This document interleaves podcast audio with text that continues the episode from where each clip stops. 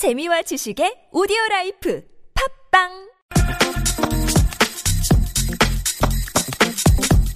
교통사고를 당한 뒤에 병원 13곳에서 치료를 거부당해서 결국 숨진 두 살 남자 아이의 이야기 여러분 들으셨죠? 바로 그 김민건 군 이야기인데요. 이 처음 찾아간 병원의 의료진이 전국 13개 병원에 치료를 의뢰했지만 뭐 의료진이 부족하다, 현재 수술실이 없다 등의 이유를 들어서 중상을 입은 아이의 치료를 거부를 했다고 합니다. 자, 이 김군의 아버지는 나이 마흔 넘어 낳은 자식이 눈앞에서 손 한 번 못 쓰고 죽어가는데 이 기다리는 일곱 시간이 지옥 같고 참담한 심정이었다. 이렇게 말을 했는데요. 근데 이게 남의 이야기만은 아닙니다. 이런 일이 누구에게나 일어날 수 있는 게 우리의 현실이다. 이런 지적이 나오고 있는데요. 바로 응급 의료 시스템에 구멍이 뚫려 있다. 이런 지적입니다. 자, 지금부터 이 문제 좀 자세히 짚어보죠. 어, 심각한 총상을 입었던 아덴만의 영혼 어, 석혜균 선장을 치료한 분이죠. 이국종 아주대 병원 권역외상센터장 연결합니다. 여보세요. 네, 안녕하십니까. 예, 안녕하세요. 일단 이전부터 한번 여쭤보겠습니다. 만약에 이 그 김민건 군이 적절한 시점에 적절한 치료를 받았다면 어땠을까라고 하는 안타까움이 드는데 어떻게 봐야 될까요? 적절한 시점에 치료가 시작됐으면 살 수 있을 가망성이 충분히 있었을 걸로 저희는 판단하고 있습니다. 예. 이 그러니까 적절한 시점에 치료를 받는 그 시간 이거를 그 의료계에서 골든아워 이렇게 부르나요? 예, 골든 아워라 그럽니다. 골든 타임이라고 하는 거는 예. 잘못된 표현이고요. 예. 교과서적인 표현은 골든 타임이 아니고 골든 아워입니다. 골든 아워라고 하면 그러면 그러니까 사고를 당한 지 한 어느 정도의 시간 안에 치료를 받는 걸 이야기를 하는 건가요? 그 사고로 인해서 돌아가시는 환자분들을 분석을 해보게 되면요. 예, 예. 이제 한 세, 세 부분의 시점에서 사망률이 굉장히 많은 것을 알 수 있습니다. 예. 제일 많은 게 이제 사고 현장에서 돌아가시는 직사하시는 분들이 많고.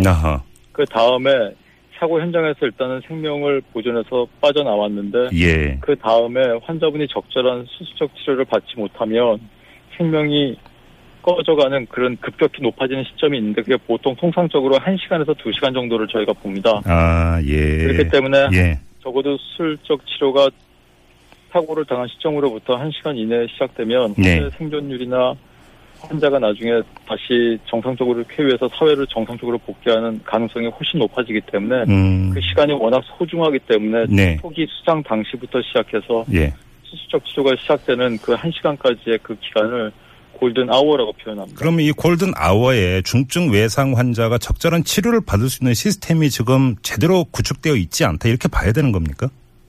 미국 같은 경우는 한국보다 몇십 배 그 이상 국토가 크지 않습니까? 예.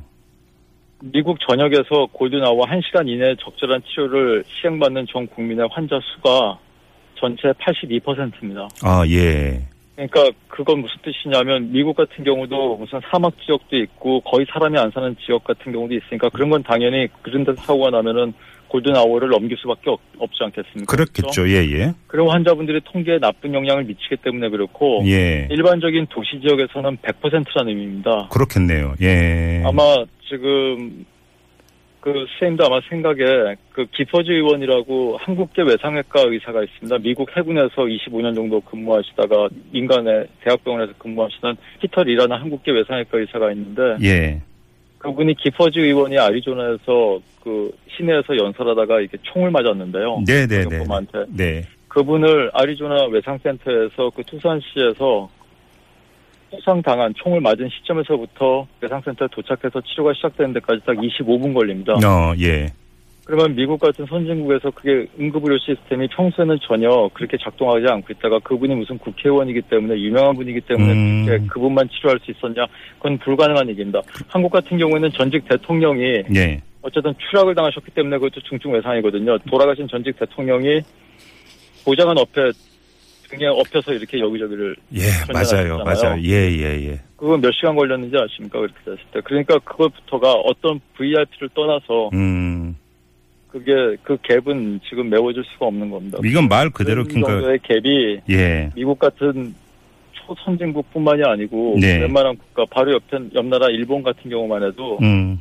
거점 병원의 닥터 헬리 시스템이라고 해서 웬만한 거리가 되면은 다 헬리콥터로 뛰어다니면서 의사들이 응급실 환자가 오기 전에 아, 사고 현- 발생 지점에서부터 의사와 의료진을 사고 현장으로 그쪽에 디플로이 시킨다는 그런 개념으로 응급실에 날개를 달아서 날린다는 개념으로 그렇게 접근하고 있습니다. 예. 그건 다 골든 아워를 줄이기 위해서 음. 필사적으로 노력을 하는 겁니다. 국민의 생명을 살리기 위해서요. 예.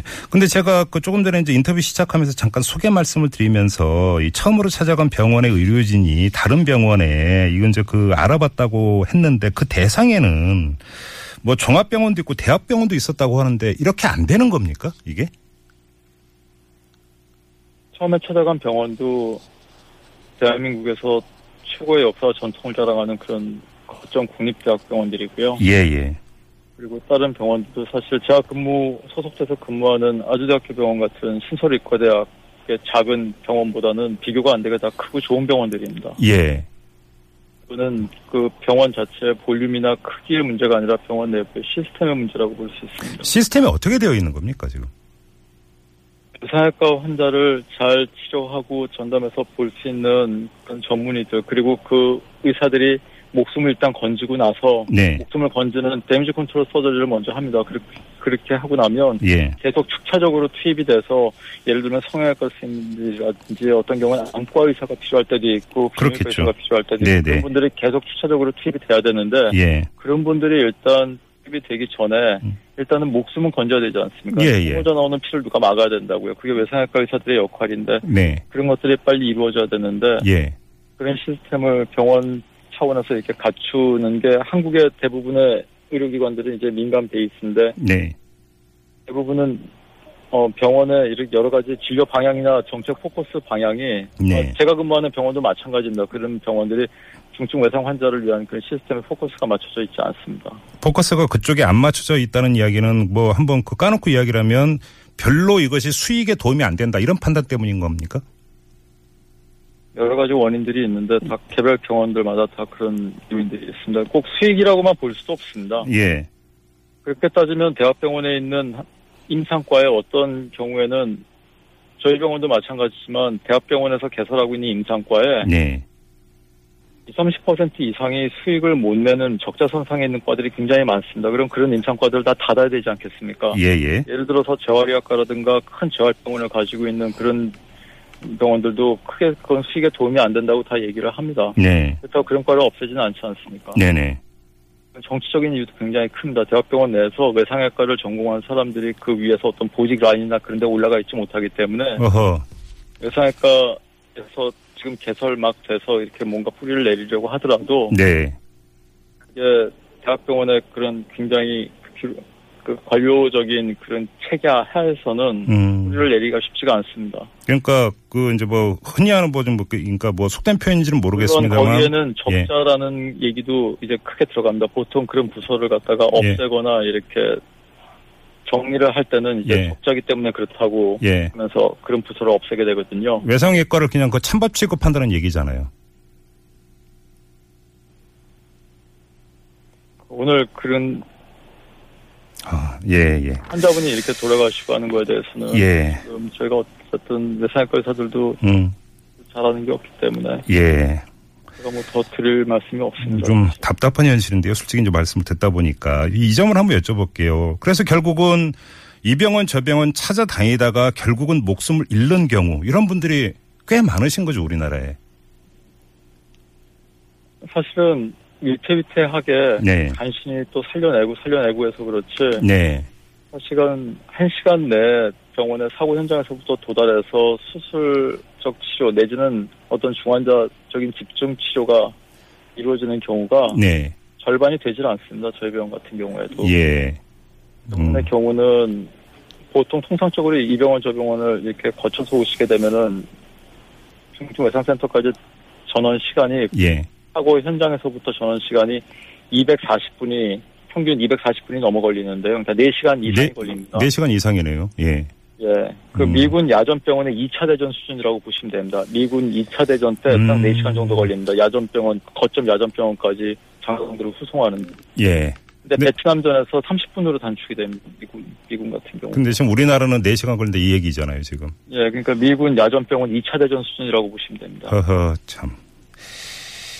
근데 지금 이제 계속 그 말씀하신 외상센터라는 이제 표현을 계속 쓰셨는데요. 자, 우리는 일반적으로 그냥 응급실, 응급실 이런 얘기를 하지 않습니까? 외상센터, 응급실은 어떻게 다른 겁니까, 교수님?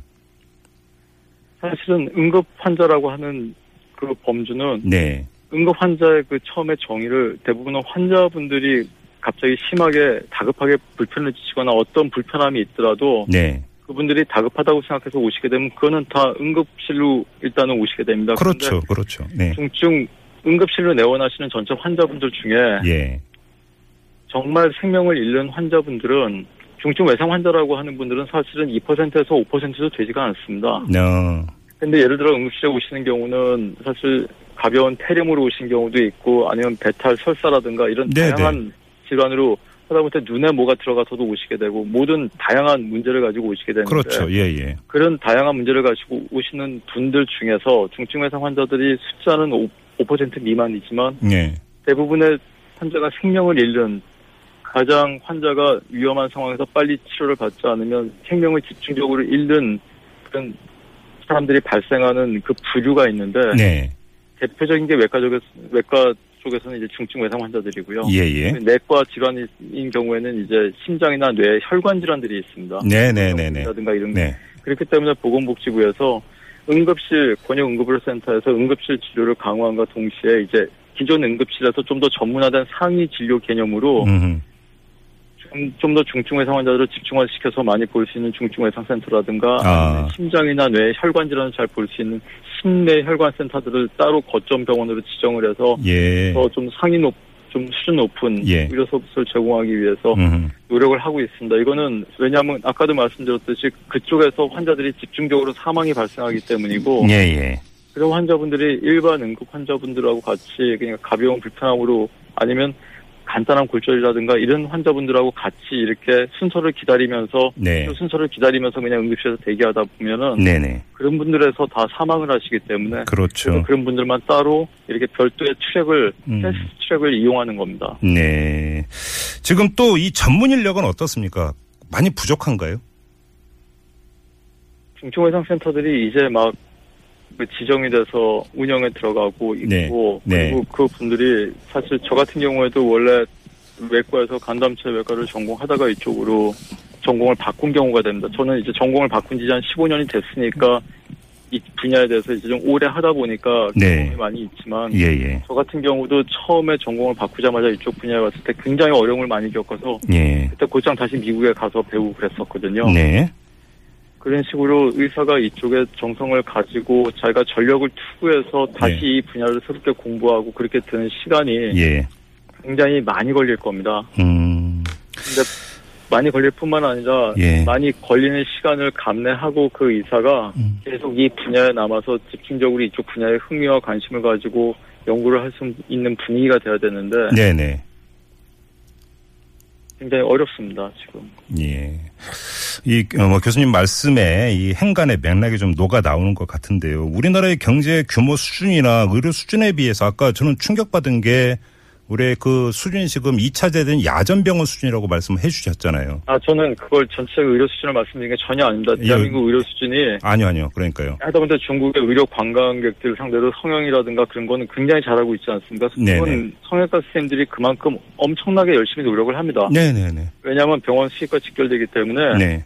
그리고 자기가 개별적으로 병원을 직접 운영하시는 분들이 많기 때문에 진짜 음. 자기 목숨을 걸고 공부를 합니다. 네. 다해서 예.